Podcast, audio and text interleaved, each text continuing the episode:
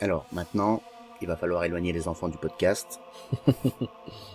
Parce qu'on attaque un jeu qui se situe dans un univers particulier et qui s'adresse à des connaisseurs du genre, mais pas que. Oui. Donc puisqu'il s'agit de... De l'univers de Lovecraft et du mythe de Cthulhu. Les demeures de l'épouvante. Euh, chez Edge, distribué euh, par euh, Millennium, licence FFG. Alors, ce jeu s'adresse à un public un peu plus averti. Oui, tout à fait, oui, c'est, c'est un jeu d'experts.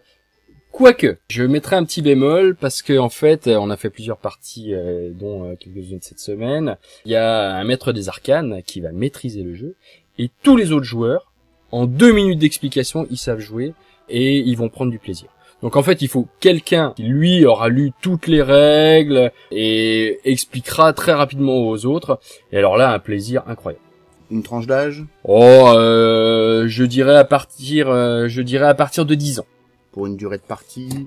Alors, euh, ça va de 2 heures à 3 heures. euh, Quoique, on peut même faire des parties d'une heure et demie. hein, ça peut aller euh, très très vite. Très bien. Alors, on ouvre la boîte et tout de suite, on en prend plein les yeux. Oula, oui, alors là, ça pique. Le matériel est énorme, il y a des figurines dans tous les sens, des figurines d'investigateurs, de créatures, euh, des cartes euh, d'action, euh, d'habilités spéciales, de, des pièces, des tuiles pour symboliser en fait toutes les pièces que l'on que l'on va explorer dans les différentes demeures de l'épouvante, parce que bien sûr, euh, il n'y a pas qu'u- qu'une seule maison, hein, on va pouvoir en construire énormément. D'accord, donc plein, voilà, différentes pièces, des salons, des salles à manger, des souterrains, des caves, euh, etc.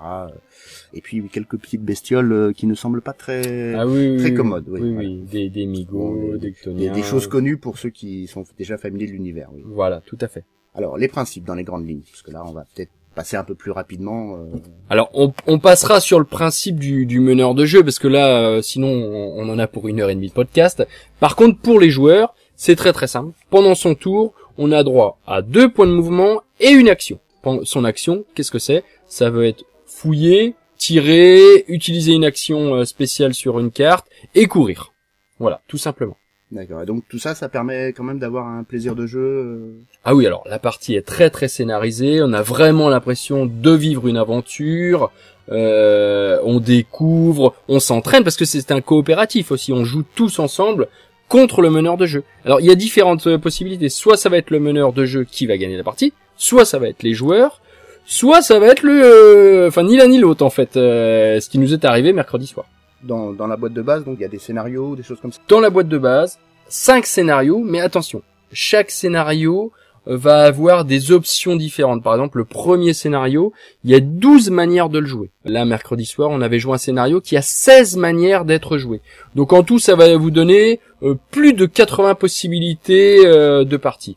Et bien sûr, à l'avenir, il y aura euh, des extensions avec des nouveaux scénarios, des nouveaux personnages et plein d'autres surprises.